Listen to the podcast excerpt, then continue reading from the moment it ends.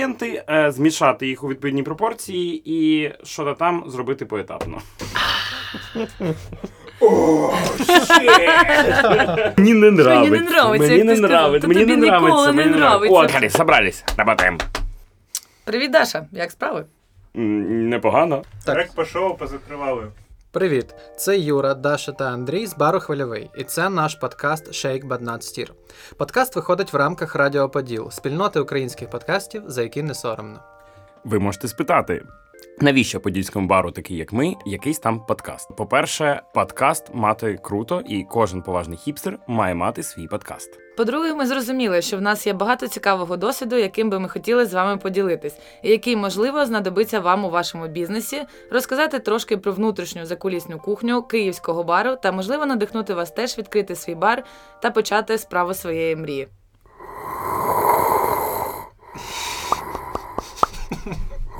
Відкриття своєї справи, а особливо бару, схоже на приготування хорошого коктичу. Потрібно підібрати правильні інгредієнти і змішати їх в правильній пропорції. Ми вирішили, що в нашій серії подкасту ми спробуємо сформувати свій рецепт приготування такого собі бізнесу. Ой, чуваки, жорстко, звісно. Так. Коротше, з самого початку люди працювали самі на себе. Потім, типа, економіка росла, з'явились міста, люди почали наймати собі інших людей. Так з'явилась робота на когось іншого. І потім люди вирішили, взагалі, що їм можна не платити. Потім були профсоюзи, вся от ця фігня. І е, зараз, от у вас кінець 20-го століття, купа народу сидять в скляних боксах або на фабриках і фігачать роботку. Це, типа, норма. Зараз ми живемо в 21 сторіччі, і працювати на себе стає простіше, ніж будь-коли. Зараз з'явилася куча стартапів, крафтових пивоварень. Вот, і люди все менше ходять в офіси, а замість того працюють на фрілансі, окуповуючи кав'ярні третьої хвилі, які відкривають е, їх же кінти, е, всякі модні барісти і пуровір експерти. Сьогодні багато людей в Україні працюють в ІТ, але більшість компаній це не продуктові стартапи, а так звані аутсорс-галери, які працюють з міжнародними закордонними компаніями над дрібними шматками коду і часто не бачать фінальний результат своєї роботи. Можна сказати, що машини сьогодні вже навчилися робити е, важку фізичну працю за людей, а от індуський код пишуть всі ті самі індуси з плоті і крові. В таких умовах власне і з'являється великий прошарок людей з повними банківськими рахунками, зазвичай навіть у якійсь валюті mocniej але які не знають, що робити з цими грошима, і вони або купують квартири в на Теремках 2, або можуть е, і мріють е, багато хто з них відкрити свій власний бізнес, але чогось цього не роблять. І здавалося б, що в умовах сучасного світу зараз уже дуже просто обрати будь-яку справу, будь-хто може опанувати плюс-мінус будь-яку професію. Ми вже не так сильно залежимо від певних початкових умов, наприклад, там в якій сім'ї ми народилися, які в нас початкові умови в плані фінансів, культури, освіти і всього іншого. Але е, ну разом з тим, що у нас практично необмежена свобода вибору, разом з тим постає проблема вибору. І парадоксально, але в умовах оцього необ- необмеженої свободи вибору людям простіше йти певними тарованими стежками. Ну там умовно, школа, інститут, робота. Після інституту забрали там в юридичну компанію на насижене місце, хороша зарплата, машина в кредит, е, квартира, дружина, і от тобі 50 і все. І все, ти умер. І все, ти умер. В умовах цього все більше і більше людей в певний момент розуміють, що, хоча здавалося б, в них є якісь певні зовнішні атрибути успіху, у них хороша робота, зарплатня, та сама квартира, машина, дружина, але вони ну, внутрішньо не задоволені своїм життям. Вони розуміють, що кудись вони пішли не туди, вибрали щось не те. І все більше і більше є оцієї кризи, коли, начебто, все в тебе нормально, ти успішний, молодий, здоровий, але тобі хочеться чогось іншого. Мені здається, батя, ти зараз про себе говориш. This is your life story. І дуже часто саме такі люди приходять до нас в бар, жаліються на життя і намагаються якось абстрагуватися від е, оцієї своєї реальності і трошечки знайти, знай, знайти собі відпочинок в І каже такі, пацани, ви такі ахуєнні. Так класно, що ви відкрили бар, так піздато. Я теж так хочу відкрити бар, але не можу, у мене робота. Кажуть, не могу, работа, понимаете, работа, не Хватит. могу бросить. Купил, короче, этот Porsche Cayenne, разбил, сейчас надо все бабки туда, все бабки туда, тут еще женюсь, еще квартира на теремках, вот это вся хуйня, в общем, ну, много дел, нет времени. І так трапляється, що все більше і більше людей вони задумуються дійсно про те, чим вони реально хочуть займатися, і все більше і більше людей покидає там юридичні офіси, it компанії і починають варити крафтове пиво або вирощувати бджіл. І це більше питання про таке, про, про те, більш філософське питання, про те, яке в тебе місце в житті, е, що тобі приносить щастя, і ким ти себе взагалі відчуваєш. Так, е, такі люди дійсно існують, але є проблема в тому, що не у всіх виходить. Один з двох, у якого вийде відкрити бар, а є той інший, який через, через місяць той бар закриє. В чому проблема? Проблема в тому, що багато хто думає, що це достатньо легко. Ти береш собі приміщення, ти ставиш собі барну стійку, ти. Наймаєш дуже класних барменів, які знають дуже класні коктейлі, які такі дуже харизматичні. Але от йде місяць, і другий місяць, і ти такий, блін, ну що ж робити мені? Воно щось, як, як то кажуть, не вистрілило. От е, і тут же треба починати питати не своєї команди, в чому питання, а то треба вже питати самого себе. Е, А що ти зробив для того, щоб цей бар запрацював? Тобто багато хто.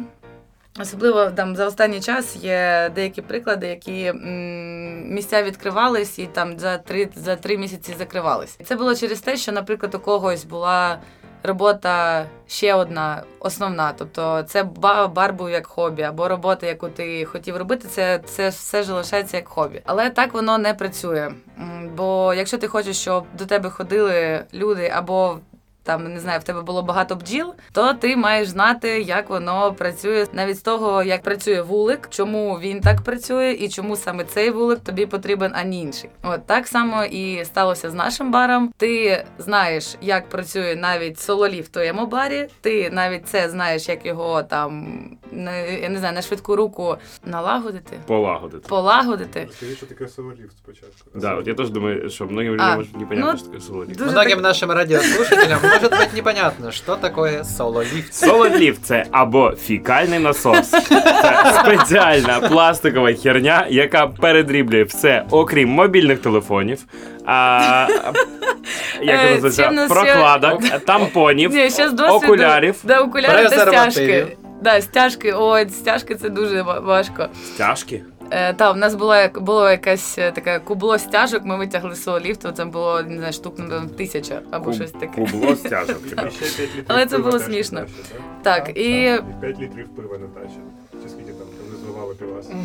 Да, да, да. Кстати, было и Коротше, це да. е, е, як, фікальна станція, яка передріблює все лайно і відправляє його до гори у випадку, якщо ви раптом додумались відкрити бар у підвалі. Е, тому не відкривайте бар у підвалі. Бізнес-порада номер один: не відкривайте бар у підвалі. Або, я не знаю, йдіть на курси сантехніків, це вам дуже-дуже сильно допоможе в житті. Так от, до чого я вела?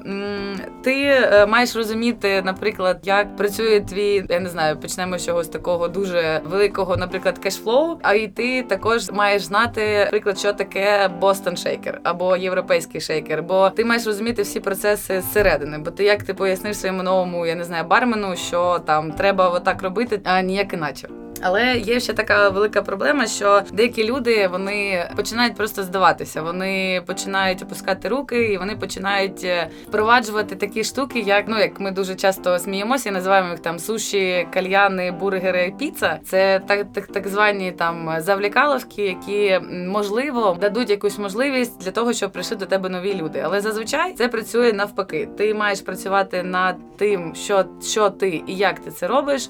Якщо ти хочеш, щоб твій продукт е, сподобався іншому, спочатку він має сподобатись тобі. Ну тобто, ти маєш це або скуштувати, якщо ти там бджоляр, або ти маєш е, це побудувати, якщо ти аж як правильно, не бджоляр. Ні, Ні, просто подумав про бджоля, який є пчол. В ресторані 100 років тому вперед. Ресторан 100 років тому вперед. Спонсор нашої радіоефіру. Ресторан Ресторан 100 100 років тому вперед. 100 років тому вперед. Але ви це якраз нічого і не знали, да? Там різниця між, шейкерами і всім іншим, коли відкрили бетку. Правильно? Ні, ну тут інша штука. А що, а що робити, якщо я люблю кальяни? Ну люблю кальяни, я люблю кальяни, Ну, в понімаєте? Ки- я ну, люблю в кальяни, а у баті багато. поднічок тут, смотрите. Б- В Поднічок. Києві, в Києві є дуже багато закладів, там хукани, плейси, які, які працюють для того, щоб ти, людина, яка дуже полюбляє кальяни, прийшов і покорив там свій кальян.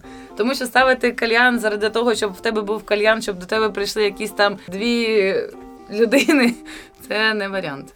Треба добре робити свою справу. Амінь. Ну, ще є інша проблема, це коли люди починають продавати себе брендом, і ти заходиш такий в бар, а там все Єгермейстер, Паядера.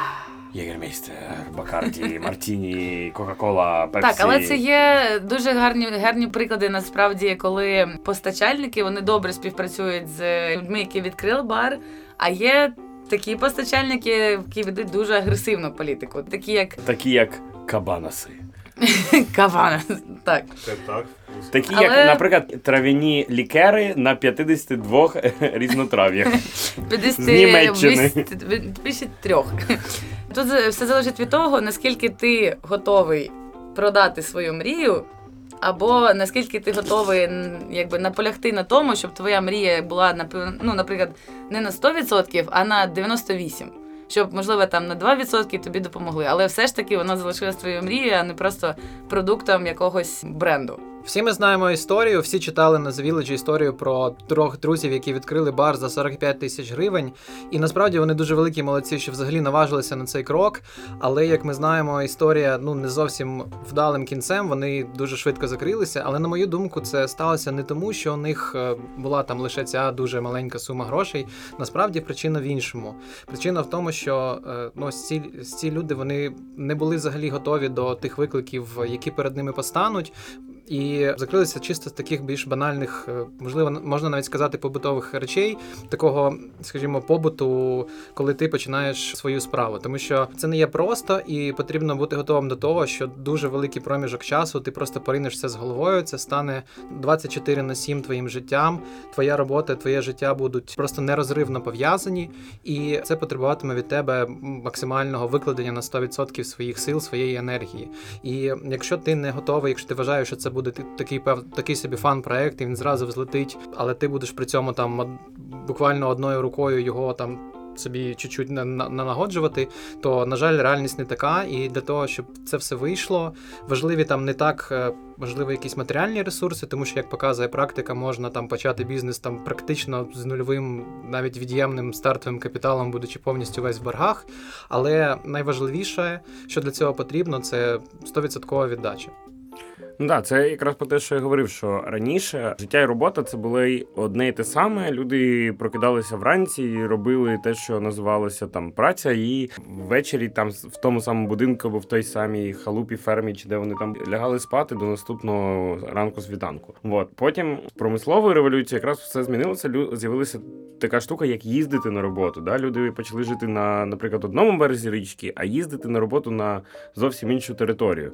Почався процес відчуження роботи і життя. Сьогодні дуже популярна є шведська модель, коли життя і робота дуже жорстко розділяються. Ти е, працюєш і повністю віддаєшся роботі лише певні години на добу. Іншу частину часу ти відпочиваєш і про роботу, в принципі, не говориш і не згадуєш, і живеш своїм. Сімейним там чи якимось особистим життям. В даному випадку, коли ти відкриваєш свій бізнес, неважливо який це бізнес, ти маєш розуміти, що твій бізнес має стати твоїм життям. Ти маєш бути готовим до того, що ти не працюєш там з 9 до 6. Ти не працюєш там ні навіть з 8 до 8, ні навіть з 6 ранку до 10 вечора. Ти працюєш там 24 на 7. Бо що завгодно може статися вночі, може статися вдень. І тобі треба бути готовим приймати ці виклики, е, а не казати Ой, ні, моя зміна закінчилась, і взагалі мене це ну не, не колише. Якщо повертатися до цієї історії з Віледжа, про яку ти говорив, то я думаю, що якраз відкриття бара це не була реально мрія цих чуваків. Вони це просто зробили на такому певному хайпі. Да, е, можна сказати, що і ми відкрили бар на певному хайпі, тому що коли ми відкривали перший хвильовий, навколо ще не було багато барів, але були був вже можжевельник, була ще фазенда, і якраз це був такий зародок, така весна київських закладів подібного типу. І, але нам це справді подобалося. Чуваки трошки перегнули. Вони відкрилися, ну як на мене, вже за піковою точкою е, цього процесу, і як виявилося, що їм не можна е, там працювати лише 5 годин на добу, а і, їм дуже важко поєднувати це з роботою. І вони вирішили закритися тільки того, що в них не вистачало на це часу, не тому, що в них, я так розумію, не було якихось там відвідувачів чи якихось проблем. А міг бути собі непоганий такий барчик. Там ще дуже дуже смішно в цій статті було. Вони розповідали про те, що кришечки від пива там вони вилітають кудись там тобі в лоба, або там в обличчя, або ще щось. І було дуже смішно, бо ми читали цю статтю разом з Ірою, якої була там е, рука там майже відрізана, бо вона там якусь пляшку несла. А в мене був фінгал під глазом від цієї ж кришечки від пива. І коли ти читаєш статтю про чуваків, коли ти вони такі, о, ну ми закрились, бо нам там дуже важко там не знаю, пляшки тягати, і ми такі, ну прикольно.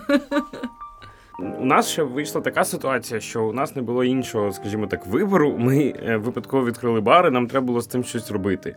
І я, наскільки я пам'ятаю, то в мене ніколи не було мрії насправді відкрити бар. Але дуже важливим аспектом цьому всьому процесі є люди, які до тебе приходять, є люди, які споживають, скажімо так, твій продукт, да, які люблять твій продукт, те, що ти робиш.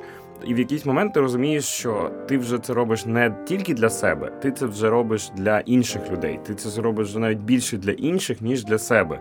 Бо дуже часто настає елемент вигорання, коли ти такий, типу, да ну нахер.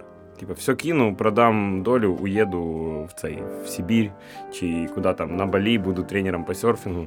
От, але з іншого боку, ти дивишся на те, як люди у тебе святкують дні народження, весілля, розлучення, як вони приходять на співбесіди, як вони тут знаходять роботу, як вони створюють нові проекти, як вони надихаються твоїм місцем і створюють свої якісь кав'ярні, бари, ресторани і так далі. Як вони йдуть з офісної роботи для того, щоб е, стати не знаю, фріланс-експертом з комунікацій. І це надихає, і це робить твій плейс не просто місцем, де люди приходять похавати, покурити кальян, по- поїть суші, і оце от все. А це робить твій плейс справжньою важливою акупунктурною точкою, де люди збираються і говорять е, на рівні ідей, а не на рівні речей. От. І я думаю, що коли ти бачиш цю віддачу, це концерт. Знаєте, коли ти виходиш і просто грати, просто грати музику ще не робить тебе рок-музикантом. От. А грати музику так, щоб вся, весь натовп навколо тебе шаленів, е, це якраз те, що тебе заряджає і стимулює випускати нові і нові класні альбоми, записуватися в топових студіях, давати круті концерти на стадіонах, ну і ну, помирати від кокаїну, напевно. Там десь коли тобі вже 50. Да, мастурбуючи однією рукою, а іншою душачи себе в ванні такою. Рок. Якийсь Ілля здорового чоловіка. На моєму особистому рівні спрацювала ця проблема, про яку говорив Андрій на початку. Тому що коли я писав код, для мене існував цей дійсно бар'єр, навіть якщо я знав, що цим кодом е, користуються якісь е, кінцеві користувачі, все одно між нами був бар'єр, тому що вони десь там, вони невідомо там навіть в якій країні, де я не можу з ними побачити і можу їх поспілкуватися. А коли ти займаєшся баром і ти приходиш і бачиш, як люди проводять у тебе час, як вони комунікують між собою, як вони комунікують між себе, які емоції вони отримують, то це дійсно дуже дуже сильно заряджає. І насправді дуже хотілося б, щоб. Взагалі ставало більше таких проєктів, і не обов'язково в барній сфері, хоча й в барній сфері також, щоб люди вони е, самі себе один одного заряджали і, і мотивували, і займалися тим, чим їм дуже подобається. І насправді ми всі дуже радіємо, коли з'являються нові нові бари, тому що це скоріше не момент конкуренції, це момент про партнерство і добросусідство. Це той момент, коли ми розуміємо, що от ми рухаємося тією ж дорогою, якою рухаються багато інших людей, і багато інших людей вони насправді є нашими однодумцями. Да, насправді, е, коли ми тільки починали, всі нам казали, типу, аля, чуваки, ви що? Совсем? Поїхали відкривати свій бар, бізнес в Україні. Да, вам треба криша, вам треба мінти, вам треба, типа, ну, оці, оці батьки, щоб за вас, за вас все рішали. Бо ви нічого не зробите, це взагалі галяк, це тупо неможливо. От зараз у нас типа доволі успішний стабільний бізнес, І мені приємно теж бачити, коли навколо з'являються якісь подібні прикольні заклади, тобто без суші піци, і от це все про що казала Даша. Заклади подібні до наших, і нас часто питають, аля, а ви не боїтесь конкуренції, не боїтесь, що там десь е, відкриється бар і забере всі, всіх ваших людей, і все капець. Вот. І це прикольно, що у нас бар саме на Подолі. Бо якщо у тебе один бар на Пазняках, ну напевно, у тебе точно є якась аудиторія, але її потік е, не такий різноманітний, як. А в місті, де якраз багато барів. Тобто люди з'їжджаються туди, де багато життя. І якщо на вулиці один бар, то ну туди може прийде 100 людей. Але якщо на вулиці тисяча барів, то скоріш за все туди прийде мільйон людей. Які і кожен з тих барів окремо виграє е, від того, що вони розташовані поруч. Дуже насправді ще цікаво дивитися, коли ти добре робиш свою справу, коли ти от прям палаєш своєю справою, то починаєш помічати, як е, бізнеси, які знаходяться біля тебе, вони починають заражатися твоїми ідеями. Ну, Є дуже дуже класний приклад, який я дуже люблю, і дуже для мене він важливий. Це те, що ми відмовилися від е, соломинок, і через буквально два тижні кав'ярня Лондон, біля яка знаходиться біля нас, вона відмовилась від соломинок. Потім з через місяць бар я пішла працювати в інший бар, і вони теж відмовилися, бо вони трошки надихнулися нашою концепцією, нашою ідеєю. Ну і це прикольно, коли знаєш такі маленькі речі. Вони ну з маленьких речей починається велика справа. От тому так. Соломинка взагалі класний тренд. І це все було до еко-хайпу. Да, е, ну як, типу, Соломинка взагалі класний тренд, тому що відоси з черепашками змусили багатьох людей по всьому світу відмовитись від пластикових соломинок. Я взагалі перестав бути ліберальним. Я тупо приходжу в бар, якщо я бачу там соломинку, я починаю, типу, вказувати всім, яким треба зараз негайно просто позбутися цього гамна, нахіра вам соломинки, і веду, типу, гітлерівський такий метод захоплення і визволення черепашок. Та насправді це справді діє, бо я, наприклад, коли працюю за баром, ну в мене дуже часто запитують, дуже часто там, а чого у вас немає соломинок? І от єдина фраза, і, реально, яка працює на людей, це я кажу: чуваки, черепашки вмирають. І вони такі, а ну все, ми зрозуміли. І просто йдуть з бару. Ну взагалі питань немає. нічого не замовляють. Просто йдуть з бару. Ні, вони вже замовили. Пишуть одиничку на. Фейсбуці. Да, кажуть, все хорошо, е, атмосфера хороша, бармени говно, нема соломинок. Як, як відкрити успішний бар? Успішний бар, Павло. Бондаренко, Ну, успішний бар. Кропивницький підскочив, да. Можливо, наш досвід для когось стане просто цікавою історією. Можливо, хтось впізнає в ньому трошечки себе. І нам насправді дуже хотілося б, щоб когось, хоча б когось, цей досвід дійсно надихнув на те, щоб переосмислити своє життя і, можливо, почати свою якусь маленьку прикольну справу. І саме тому ми зібрались з вами на цей підкаст. Shake but not steer. Shake, but not steer. Shake, shake, shake. Shake, shake, shake, Shake, shake. shake, shake, Shake, shake, shake.